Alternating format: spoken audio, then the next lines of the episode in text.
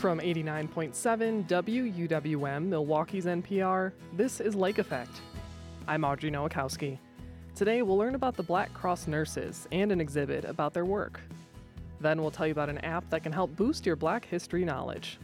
People that we're talking about aren't as distant in African American history. You can learn about people that your grandmother grew up with, that your cousin knew that your nephew perhaps worked with or your grandfather. Plus, learn about the documentary American Reckoning, which investigates the unsolved murder of a civil rights activist in Mississippi. The civil rights movement is often a tale of a few iconic figures, but there were actually foot soldiers all over communities all over America, and especially in the South in the 60s. And this is one of those stories. All that's coming up on Lake Effect. But first, here are today's headlines. This is Lake Effect from 89.7 WUWM, Milwaukee's NPR. I'm Audrey Nowakowski. Thanks for joining us. Today, we celebrate the first day of Black History Month with several stories, including a look at two projects that help you explore the Black history of Milwaukee. We'll start with this. In the 1920s, amidst an international pandemic, rising rates of tuberculosis and smallpox, and racial disparities in health outcomes, the Black Cross nurses were founded. The Black Cross nurses trained black people to become traveling nurses that met the needs of black residents across the Western Hemisphere that were ignored by establishment public health institutions. Do for Self, the story of Milwaukee's Black Cross nurses, is an exhibit at the Wisconsin Black Historical Society that chronicles the foundation of the Black Cross nurses here in Milwaukee. Lake Effect's Sam Woods visited the exhibit to learn about the nurses from museum staff, as well as met with today's healthcare workers who see themselves in the exhibit. Vanessa Johnson was born two months early, at just over two pounds. Her mother was visiting Milwaukee during the 4th of July when she went into labor, while everyone around her dismissed her concerns. And so, as you can suspect, she's coming here to just enjoy the holiday, and she went into labor. And no one believed her. They didn't think she was um, in labor. They told my father that he can go back to Indiana because my mother's just constipated. And so she was left to be alone in a hospital room, laboring for hours at a time. And it wasn't until about eight hours or so later that the doctor finally came in the room to check on her and they could see me. I was coming out. And so it was they were frantic and like, oh my goodness. And um, I was born. Today, Vanessa is a reproductive health lactation nurse doula birth worker, and yoga instructor, with an emphasis on prenatal and postpartum health. She says that she chose this work due to her birth story, and how her mother was largely left alone and ignored while Vanessa was born. And so, in, a, in an unfamiliar place, ill prepared, not being listened to, and as a black woman, you know, birthing in the 70s, the idea of not being listened to, your voice not being heard, is still continuing to this day. And so I really felt like somehow, some way, if I could provide a sense of peace in that moment for other families, then like job well done. But when I met Vanessa, she was fighting back tears of joy. As we were both learning about Milwaukee's long history of black healthcare workers volunteering to provide medical care for black residents and combat racial disparities in health outcomes over 100 years ago. We were at the Wisconsin Black Historical Society Museum's new exhibit, Do for Self The Story of Milwaukee's Black Cross Nurses. The exhibit chronicles the foundation and story of the Milwaukee chapter of the Black Cross Nurses, which was a group of black nurses dedicated to providing public health services to black people, with chapters in Milwaukee as well as places as far away as Nova Scotia and Panama.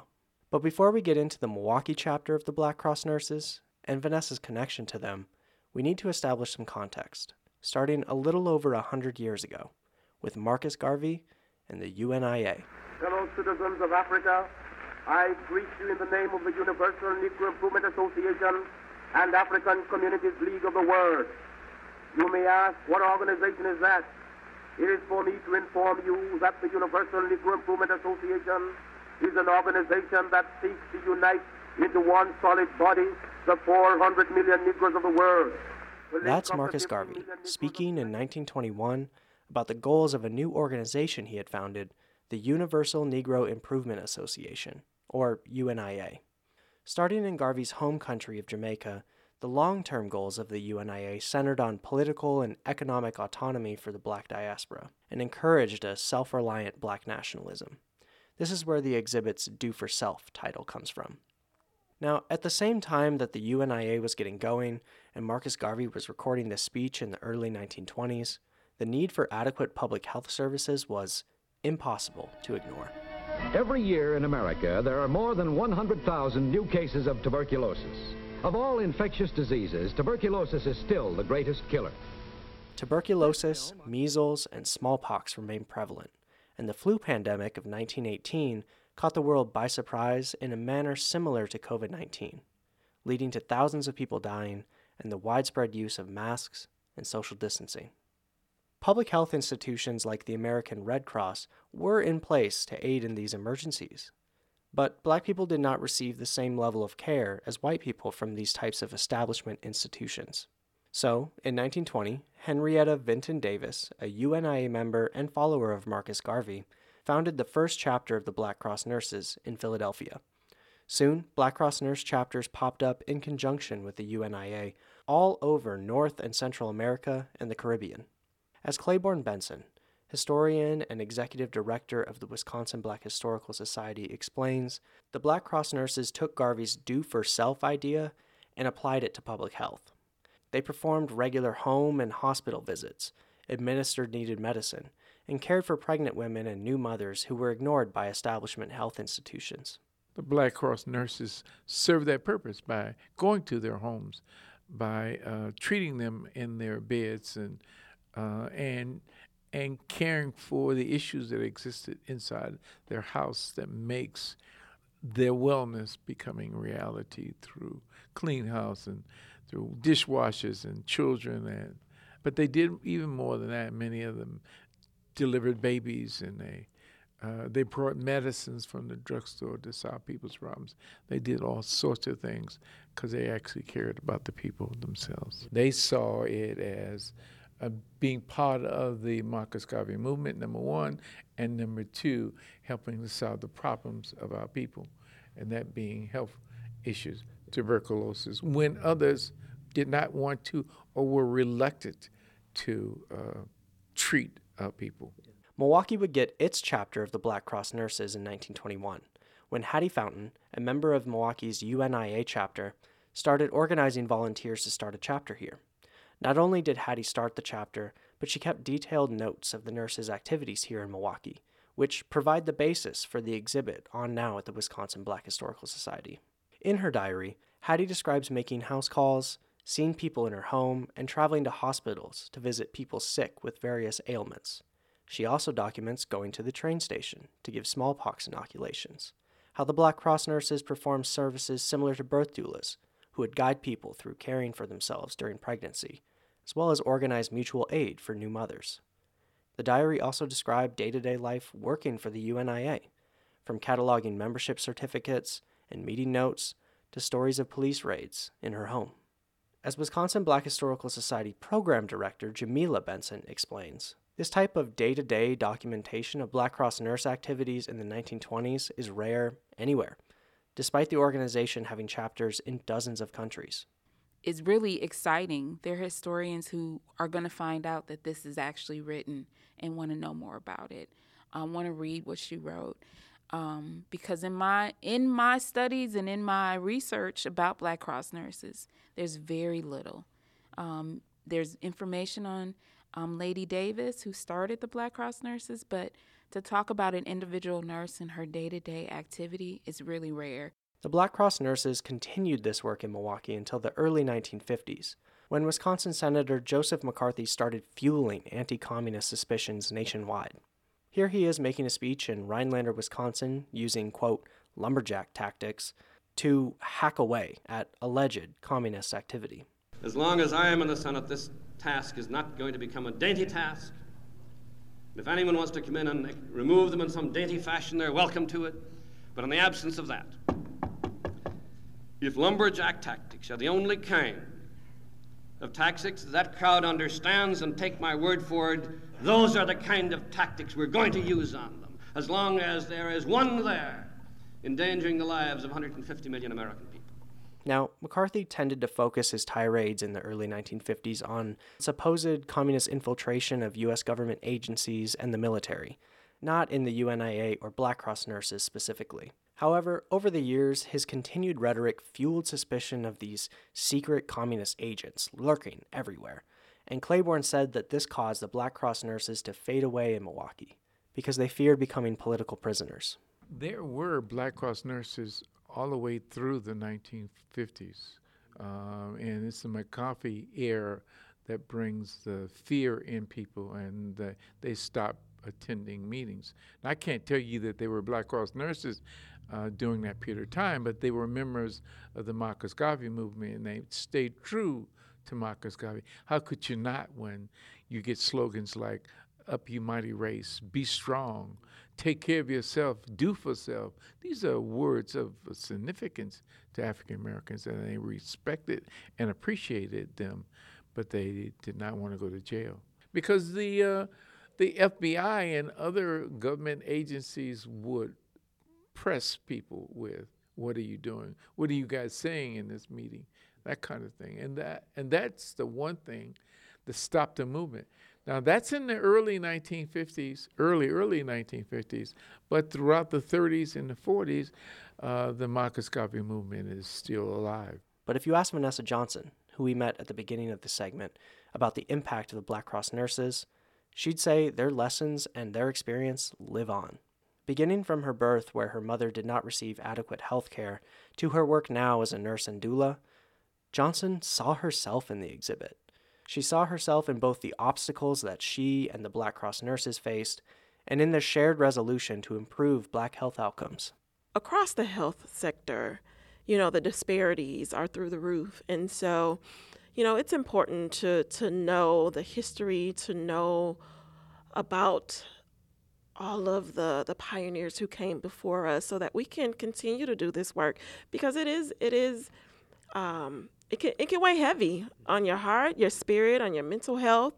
Um, but to know that we are again from the work that was done, that we have made strides, that we have uh, made advances, but to know that there's still so much more to do. We have to we have to keep pushing and we have to keep fighting. And so that that that really drives me where um, I think there's a quote that says, you know, like we are our ancestors' wildest dreams, right? And so we can't give up. We have to keep going. Do for Self, the story of Milwaukee's Black Cross nurses, is now on display at the Wisconsin Black Historical Society. For Lake Effect, I'm Sam Woods. Cause a sensation, independent, also liberal. That was the Wisconsin Black Historical Society's Clayborn and Jamila Benson, as well as Vanessa Johnson, registered nurse and doula through her business, A Miracle Happened. Do for Self, the story of Milwaukee's Black Cross nurses, is an exhibit on display at the Wisconsin Black Historical Society.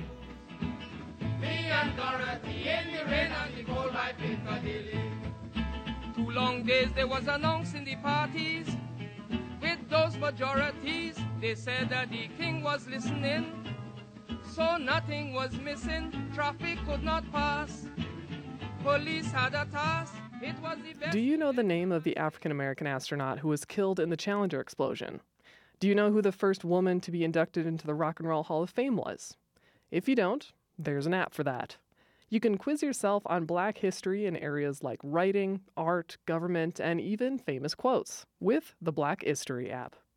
It was created by Milwaukeean Deborah Blanks after she raised her son Gerard to be a black history buff. WUWM's Maayan Silver spoke with the mother son duo about the app. My mother was a history teacher very briefly in her career, and so we lived on a black college campus because that's where my dad worked. And so you're infused with black culture down in the South in Raleigh, North Carolina. I really love history, especially black history. And so uh, part of what I wanted to do with my son is to make sure that he valued history. So I came up with 500 history questions. I would put them in a notebook and he would take them to study hall. And I think it was sixth and seventh grade and study and come home every day. He was excited asking me to ask him questions, ask him questions. That was really the genesis for us continuing year after year, decade after decade, refining, changing the questions, adding, testing. And so now we have what we are really proud of Black history, but also what really was the impetus for me is I saw how it impacted Gerard. And I think I can take some credit for the dynamic, awesome man he is today. But I think it was part of the foundation was Black history. All right, Gerard, I'm going to throw it to you. When you were a kid, tell me a little bit about what it was like going through this project. How did it work for you? In middle school, the last class of the day was always study hall. Uh, study hall was a very boring, sort of aggravating time for for me because I didn't I wasn't really into doing homework and so I was trying to find something to do during study hall, and I would remember taking. My mother had this huge binder, um, you know, from from the book she was writing, and the chapters were, you know, she had the different chapters, and then I remember she started breaking them down into questions. You know, she would take from each chapter, and so I remember taking one of her huge binders one day because I said I got to figure out something to do because I kept getting in trouble because you're not. We, they were doing like silent study hall or something ridiculous and and I was trying to figure out what to do. And so I said I remember one day I just grabbed it and said all right uh, I'll I'll take this. And so one day I'm just going through and I'm reading the questions reading the answers reading the questions answers. As time goes on I start to realize like I I memorize all of them and so I know them and so you know during black history month or something someone would ask a question and I knew the answer. And it was funny because I started to think like, okay, all right, um, I like kind of knowing something. I wasn't a particularly good student, so it was it was just kind of became my thing, really, you know. And over time, I memorized hundreds and hundreds of questions. But here was the great thing, though, it wasn't like I was just memorizing questions and answers. I actually wanted to dig deeper. So it was like if the question was who invented the cotton gin or who uh, invented uh, the, the traffic light. I wanted to know more about uh, Eli Whitney or or Garrett Morgan. So what started off is me sort of this weird sort of contest I was doing with myself turned into a lifelong sort of passion for black history, learning about my culture and gaining knowledge. That is fascinating. So there were like Deborah originally had around 500 questions. Now she has a thousand questions. I want to ask both of you, and and Gerard, let's start with you. What's one of the questions or or one of the facts or pieces of information that lives in your head rent free that you're basically like, I love this fact. Like, I, is there anything that you? uh, I, I wish I wish I could I don't I don't know for you, mom. Maybe for you, but for me, I don't know. There's so many. There have been times in my life where a question has come up and I was the only one in the room that knew it. So there have been moments where it was like, and I would always think about my mother and experience growing up with her, but it was like Lewis Latimer and the carbon filament in the light bulb. I was out in LA at the Pan African Film Festival. This guy comes up to me and he's got this this card game. It's Black History, like it's a trivia game with questions and answers on it. So I I buy it, and then he says, "Hey, but I also got this supplementary thing too." And I'm like, "Look, I'll buy the whole package if you can answer one question for me." He was like, "All right, shoot." I said, "Okay, Edison is Thomas Edison is um, celebrated as the inventor of the light bulb.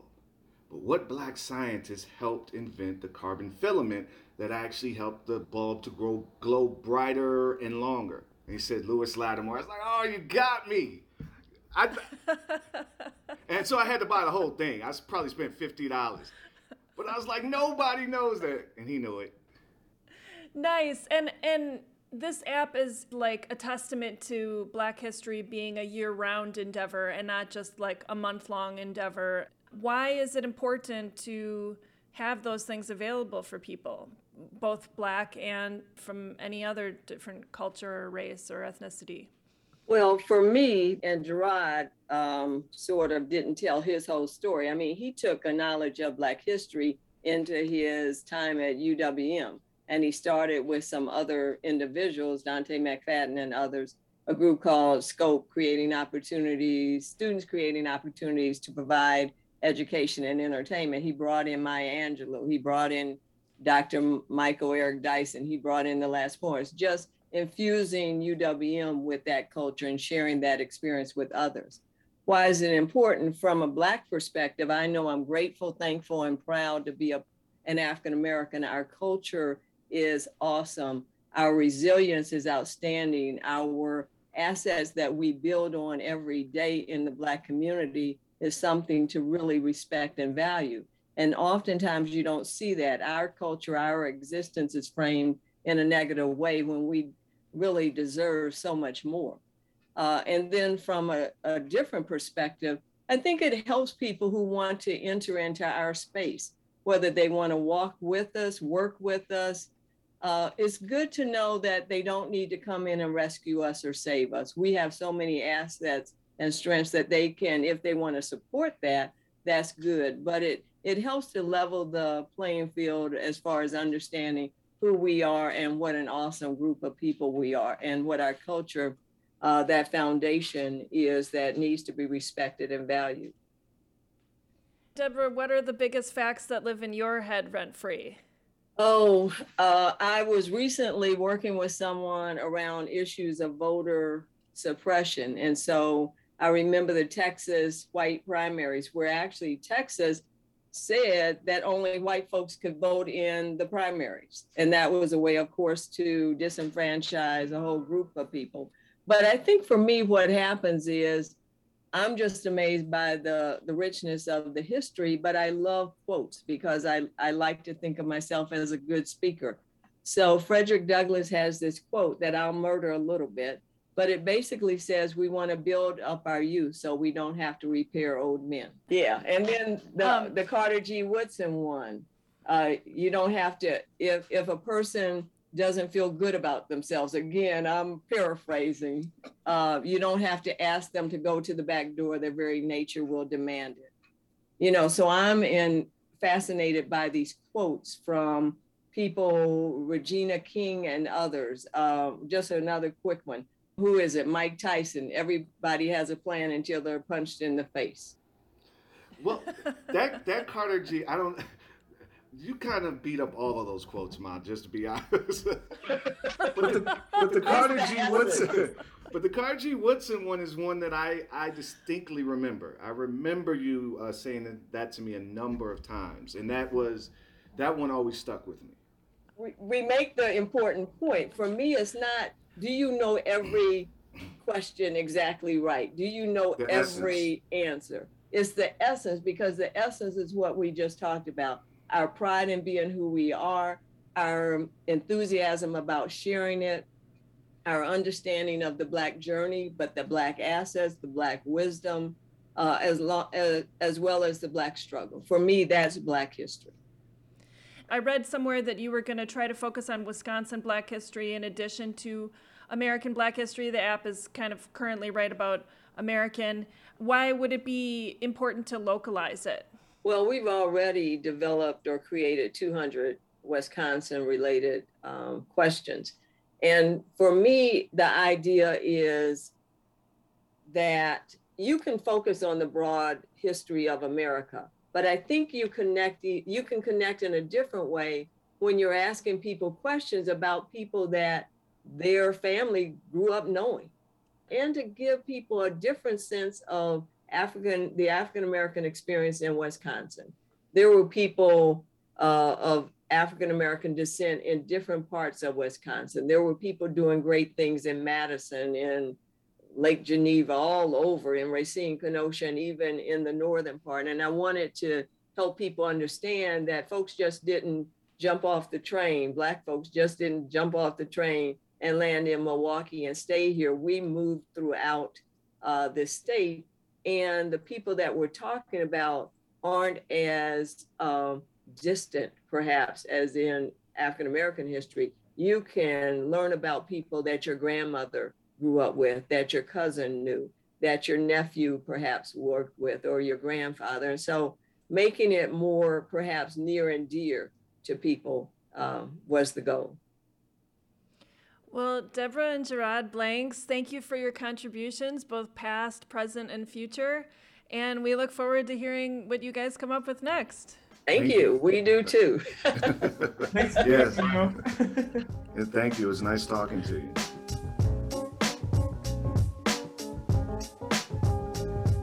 Deborah Blanks and her son Gerard created the Black History app. They spoke with WUWM's Maayan Silver in 2022. Did you know you can listen to Lake Effect as a podcast? Search for Lake Effect wherever you get your podcasts to download and listen on demand. You can also follow WUWM on Instagram, where you'll find videos and pictures from news stories and Lake Effect interviews. In about 15 minutes, we'll learn about the Bronzeville Histories Project, but first, we'll speak with two Milwaukee filmmakers about their documentary that looks into the unsolved death of a civil rights leader in the 1960s. That's coming up on Lake Effect on 89.7 WUWM, Milwaukee's NPR.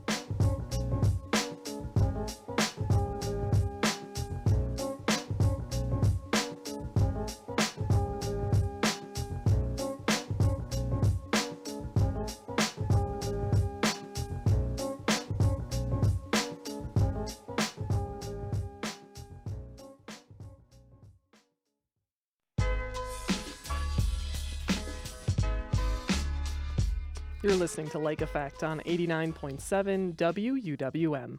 I'm Audrey Nowakowski. In 1967, Wharlest Jackson Sr. was killed by a bomb planted in his truck.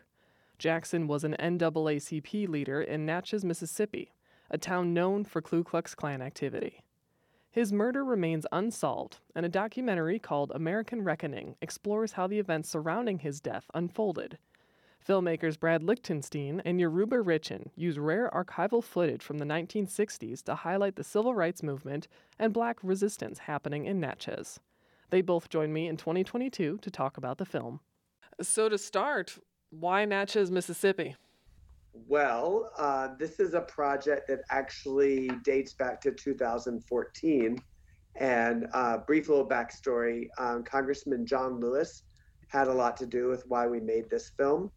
I had met him uh, and first started what became a lifelong friendship when I was 15 years old, working for his first congressional campaign that was successful when he was elected back in 1985, 1986.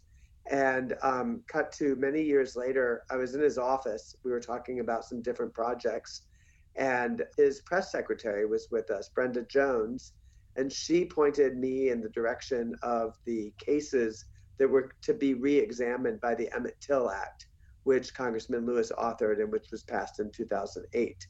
And then once he pointed me in that direction, and I started looking at the different uh, people who were included on that list of cases, over 150, um, I saw that there were some in Natchez, Mississippi, and that there was this film, Black Natchez, that had been made during that time and then a few phone calls after that discovered that there was all of this footage that had been shot and not used in the film but they were outtakes and that they actually included a lot of the story of Wharlest Jackson Sr. So that's kind of how we landed in Natchez and in the story of Wharlest Jackson.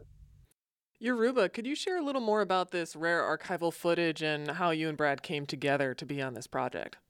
Yeah, so Brad and I we met at a ITVS confab back in 2012 and then stayed in touch through the years. In 2016, we were both at Sundance and um, we ran into each other and we as you're wont to do at Sundance, talked about projects we were pitching and projects we were working on and developing and trying to fundraise for.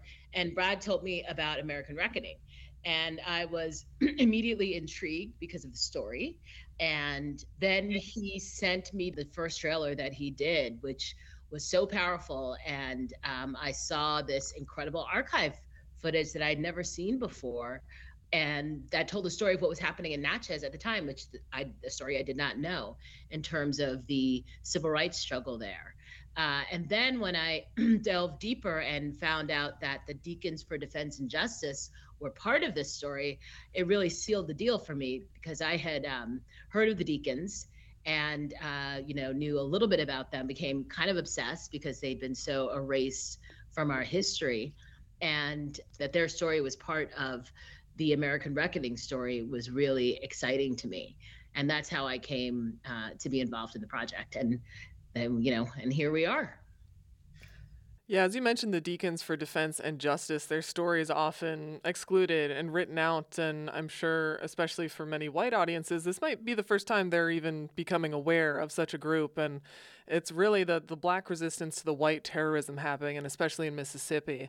Can you share a little more about the boycott of downtown Natchez? Because I feel like in, often in the American civil rights movement, it's centered or reduced to simply Martin Luther King Jr. and the nonviolent movement but what was the strategy for the Deacons of Defense and Justice?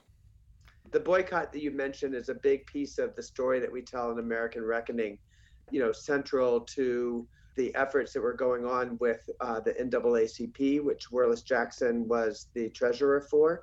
Um, and Charles Evers, Medgar Evers' brother, was the secretary for the entire state, and he was in Natchez central to their strategy to be able to get demands met and demands about access to education, access to public um, amenities, putting black police officers onto the force, things like that, um, was a boycott. And a boycott was necessary because the white power structure wasn't yielding in Natchez. And, you know, I should point out that the civil rights movement is often a tale of a few iconic figures but there were actually foot soldiers all over communities all over America, and especially in the South in the 60s. And this is one of those stories. The boycott is something that was so important because it's what changed the outcome of things. And the deacons, while they were not the organizers of the boycott, they helped to enforce the boycott. Um, and I'll pass it to Yoruba to talk a little bit about that. Yeah, I mean, that's something that I found so fascinating uh, in making the film that not only were the the deacons defending the community against white terrorism and Klan violence, they had to enforce the boycott. You know, you have to make sure people aren't breaking it.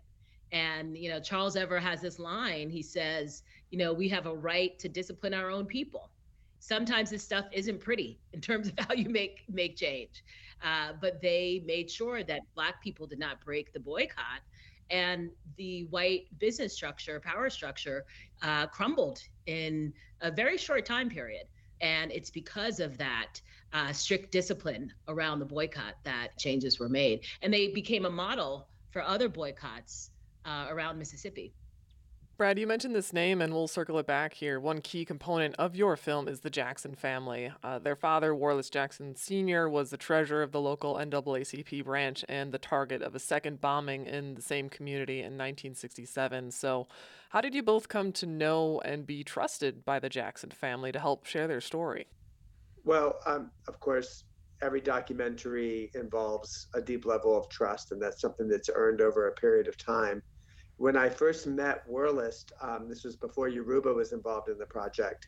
I went down to Natchez, and really the only appointment I had was with Stanley Nelson, who's an investigative reporter that you meet in our film too, because he investigated the the murderers. He investigated the Silver Dollar Group, a subset of the Klan that not only was responsible for Wharlest Jackson's murder, but for others as well. And um, you know, when I met uh, Jr., I just said what I was interested in doing and suggested that if he was interested in talking more about it, just to come meet me at a park. And I went and, and hung out at this park because I, I guess I felt like it was really important that um, with something like this, you know, give him the space to reflect and think about it. This is a conversation he wants to continue. Um, and he did come, thankfully, uh, to the park later that day. And one of the first things we did was just drive around Natchez. I just asked him to, to share with me, you know, his version, his what what does Natchez look like to him. Um, and then I met his sister. I met Denise, and from there we just grew a relationship. Eventually, uh, when Yoruba came on board, she got to know them as well, and um, you know, now we're all in this together. Yoruba, what struck you about the Jackson family?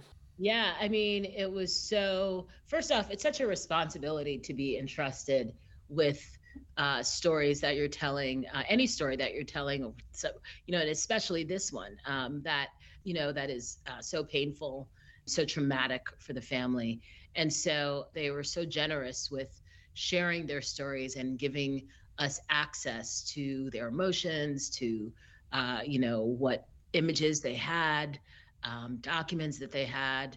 And um, I'm so happy that um, it we finally got to do it because it took it took a, a minute. Uh, but you know, part of the healing process, I think, is telling the story. I mean, that's what Denise has said, um, getting the story out there and uh, and honoring her father and the sacrifice that he's you know sacrificed his life for change. The other thing that struck me is how Wharlest really tried to protect his children from the violence that was going on. Um, he did, they didn't talk about it a lot. They didn't talk about what he was doing. Um, and this is in many Black families uh, because it's dangerous to talk about this stuff. It just was so striking to me that, you know, that he kept this part of his life uh, his own. Um, he knew the danger and he was trying to protect his family. Well, and the fact that it was only one generation removed, and the Emmett Till legislation trying to bring justice to some of these families, and in the case of the Jackson family, there still aren't official answers. But what do you think your film offers to not just this family story, but this event and the many similar events like it? I think it offers the, again, lifting up these these foot soldiers of the movement who we don't hear about. And so lifting up, you know, Wharlest Jackson.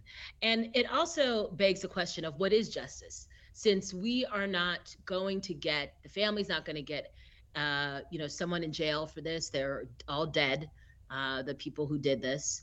It begs us, forces us to ask the question, what is justice? And have a question about reparations. I mean, this these were families that were hurt we're traumatized, and reparations is about repair, right? And this and so many other stories uh, is an example of where you know you would need to we would really need to see we really need to discuss what reparations would be and what do they want for reparations um, some may want money some may want want services some may want an honor you know a museum built in their honor i mean there are many different ways uh, that reparations should be understood. Uh, and I think that this this film, we, we, you know we end with that. We leave with that. But the love I got Yoruba Richen and Brad Lichtenstein are the co-directors and co-producers of American Reckoning. We spoke when the documentary premiered in 2022. We want to hear from you as we gear up to cover local elections and the presidential election in November. You can have a say in our 2024 election coverage by filling out our election survey. You can find a link at WUWM.com. What you tell us will help inform the stories that you hear on Lake Effect and WUWM. We'll take one more break and then tell you about a resource that maps important figures and places in Milwaukee's Bronzeville neighborhood. Keep listening to Lake Effect on 89.7 WUWM. On the river.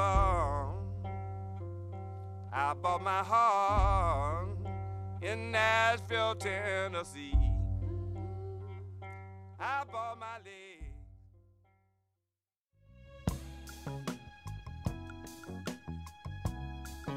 This is Lake Effect on 89.7 WUWM. I'm Audrey Nowakowski. The history of many Milwaukee neighborhoods has been erased or replaced over time but a project is educating people about the history of Milwaukee's Bronzeville neighborhood and sharing how the past has influenced the present. The Milwaukee Bronzeville Histories Project maps out where historic African American figures lived and worked. It also pinpoints where long-time establishments existed, all through an app and website. Katonga Alexander led the research for the Milwaukee Bronzeville Histories Project. He spoke with former Lake Effect producer Mallory Chang. Why did you want to create this resource? Why was this important to you? Well, um, I have a background uh, looking at the generational crisis of joblessness in Milwaukee. Uh, and I'm a former school teacher. taught elementary, middle, and high school for 12 years. And after that, I went into human services, uh, where I facilitated men in violence classes and uh, fatherhood classes. And from there, I moved into reentry work, where I was the coordinator of the Welcome Home Project.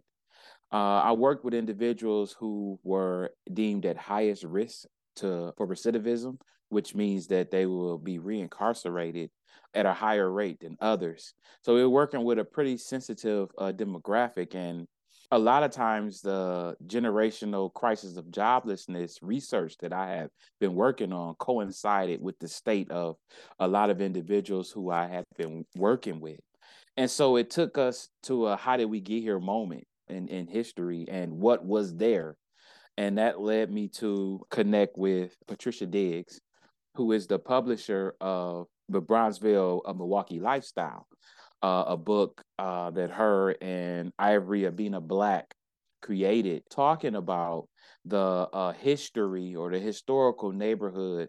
Uh, they call Bronzeville. It went by multiple names uh, and sometimes no names at all.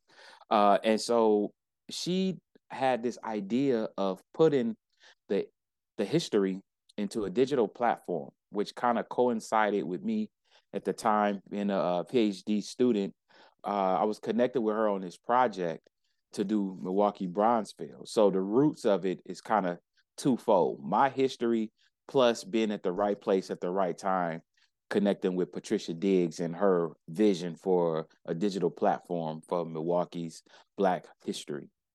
Yeah, and I just also want to talk a little bit about the map that you and Patricia Diggs put together for Milwaukee Bronzeville History's website and app, and a number of the featured people and places are physically outside of what Google Maps defines as Bronzeville in Milwaukee. And you talked a little bit about how in Milwaukee's history there were different iterations of names of this area. How did you both define where Milwaukee's Bronzeville starts and ends for this historical resource?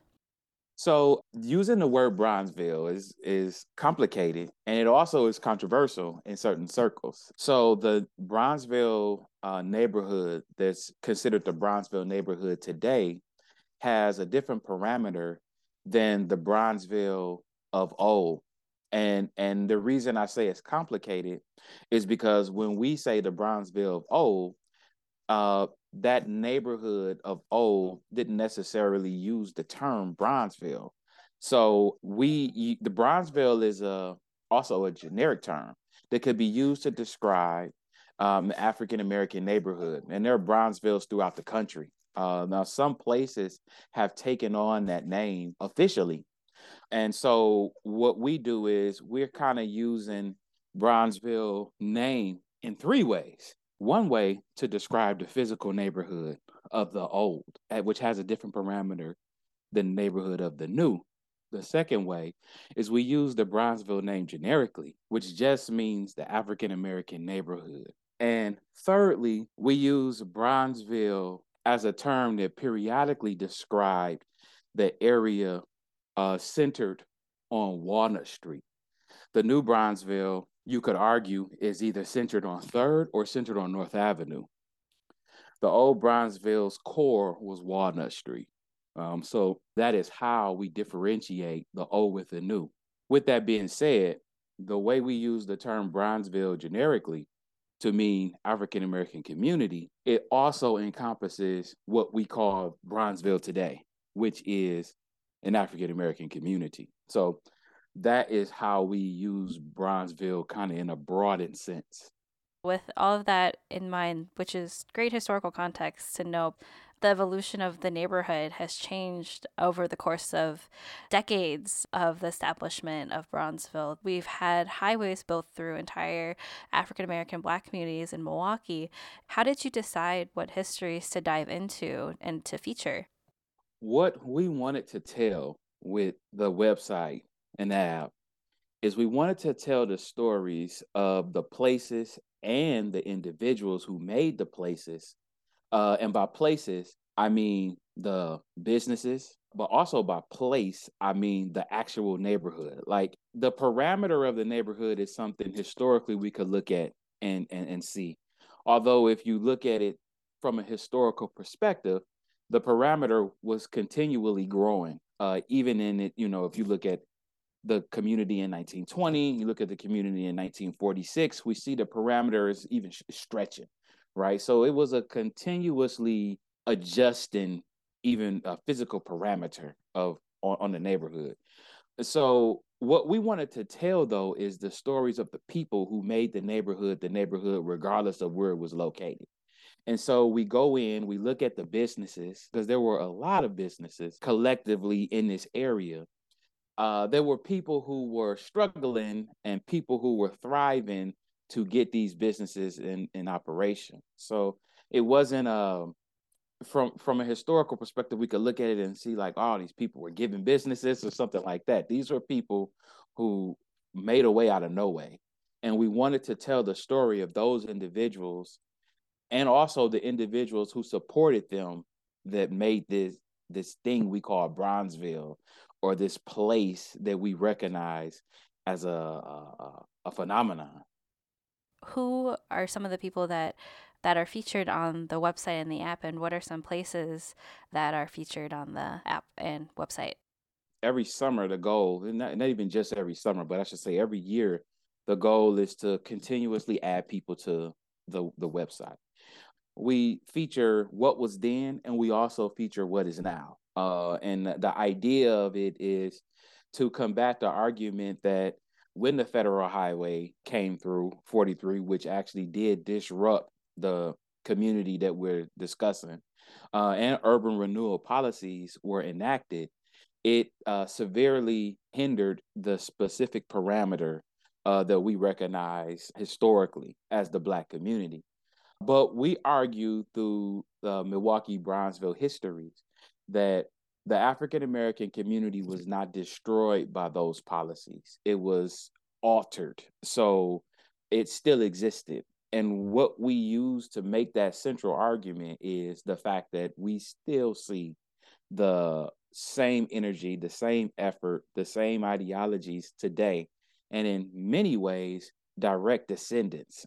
To get to your question about who is on the website, we have people like Larry Hill, who had Larry's Lunch at a restaurant in what we recognize as Bronzeville or the Black community early on. And then we have today uh, descendants of, of Larry Hill still doing the same thing that he was doing.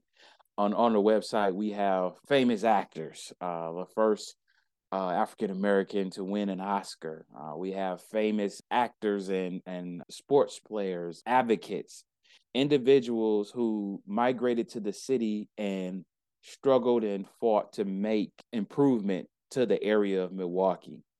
Um, and the list that we have on there now is going to grow every year. Milwaukee's Bronzeville neighborhood is getting national recognition. In 2022, the New York Times named Milwaukee's Bronzeville neighborhood as a destination to visit.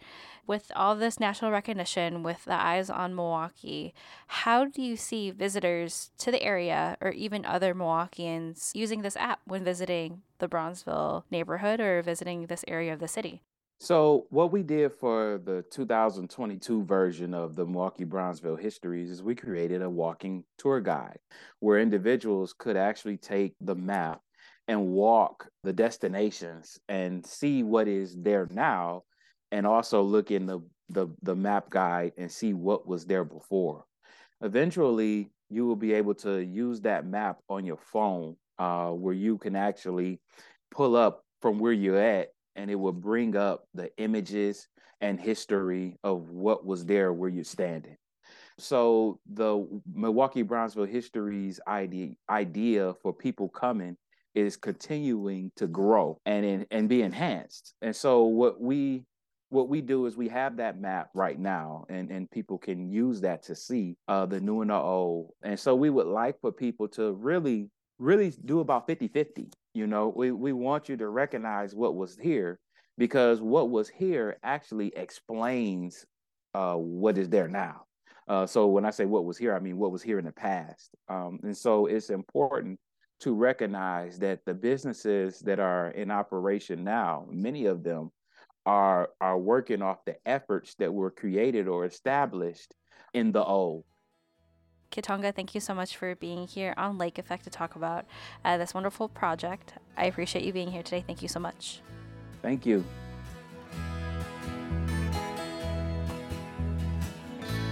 Kitonga Alexander was the lead researcher for Milwaukee Bronzeville Histories Project. He spoke with Lake Effect's Mallory Chang back in 2022. And that's Lake Effect for today. I'm Audrey Nowakowski. Joy Powers, Sam Woods, and Xcaret Nunez join me in producing Lake Effect each week with help from Robert Larry. Becky Mortensen is our executive producer. We also heard from Chuck Quirmbach, Eddie Morales, and Nadia Kelly from the WUWM news team this week. Jason Reevy is our studio engineer. Michelle Maternowski is our digital manager. Blair Navarra Villegas is our digital editor. Trapper Schoepp wrote our theme music. If you missed any of Lake Effect this week, you can find all of our conversations at WUWM.com. If you'd like to take the show on the go, you can download the Lake Effect podcast wherever you get your podcasts. On Monday's Lake Effect, we'll have a special segment where we'll explain our approach to covering elections this year.